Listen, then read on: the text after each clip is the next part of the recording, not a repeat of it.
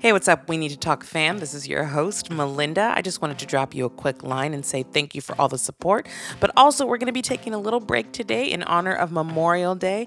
As our great former president, Barack Obama, once said, our nation owes a debt to its fallen heroes that we can never fully repay. So whatever you're doing today, whether you're grilling, whether you're hanging out with family and friends, make sure you take time to remember all of the people that fought for this country that we've lost. So I hope you all have a blessed Memorial Day, and we will be back to kick off Pride Month. Take care.